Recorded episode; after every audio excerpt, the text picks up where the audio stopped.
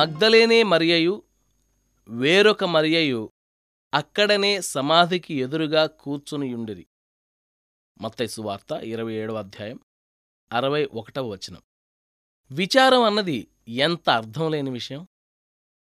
అది నేర్చుకోదు తెలుసుకోదు కనీసం ప్రయత్నించదు. ఈ మరీలిద్దరూ కుమిలిపోతూ ప్రభు సమాధి ద్వారం దగ్గర కూర్చుని ఉన్నప్పుడు ఇప్పటిదాకా పునరుద్ధాన ఉత్సవాలతో జయార్భాటంతో గడిచిన ఈ రెండు వేల సంవత్సరాల గురించి వాళ్ళకేమైనా తెలుసా? మా ప్రభు వెళ్ళిపోయాడు అనే ధ్యాసే గాని దాని వెనక ఉన్న పరమార్థాన్ని ఏమన్నా గ్రహించారా? వాళ్ళకి దుఃఖ కారణమైన క్రీస్తు మరణం ద్వారానే మనందరి విమోచన కారణమైన జయశీలి క్రీస్తు లేచాడు. లెక్కలేనన్ని హృదయాల అంగలార్పులో నుండి పునరుత్థానం చిగురించింది. అయితే శోకోపహతులైన ఆ స్త్రీలు మరణబీజాన్నే చూస్తున్నారు గాని శాఖోపశాఖలుగా విస్తరించనున్న పునరుత్థానపు మొలకలను గమనించడం లేదు. తాము ఏ సంఘటనను తమ ప్రభువు అంతిమ శ్వాసగా భావించారో ఆ సంఘటనే లోకాధిపతిగా ఆయన అభిషేకానికి నాంది అని గ్రహించడం లేదు. యేసు స్వరం తాత్కాలికంగా మోగబోయింది తిరిగి కోటి రెట్లు శక్తిగల పునరుజ్జీవానికే. కాని ఆ స్త్రీలకిది ప్రస్తుతం అగమ్యగోచరం. విలపించారు ఏడ్చారు.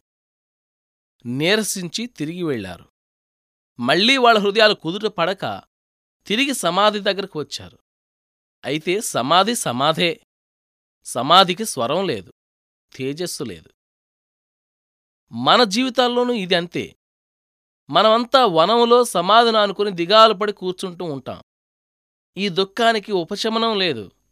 ఈ దుఃఖంలో ఏ ప్రయోజనం లేదు. దీని ద్వారా నాకు చేకూరే లాభమేమీ లేదు అని అనుకుంటూ ఉంటాం.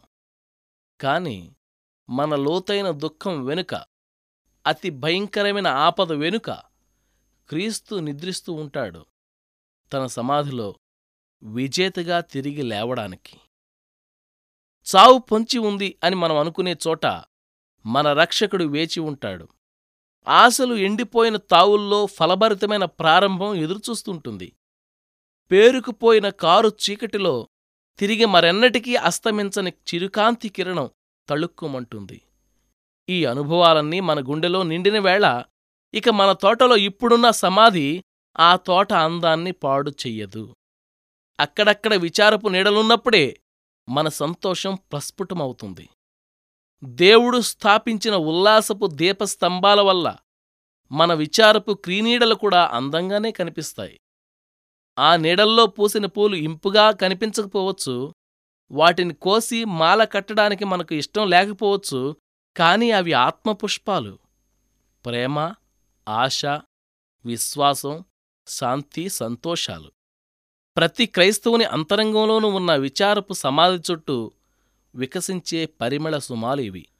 శోకాల కాలిబాట క్రీస్తు విశ్రమించిన చోట గులాబీలనివ్వదు ఈ తోట ఇది ముళ్ళబాట పరలోక దీవెనల గరికపూలు వికసించాలంటే ఈ చోటే మేలు ఈ బాటలో సిలువ మోసినవాడు రాకుమారుడవుతాడు ముందునాడు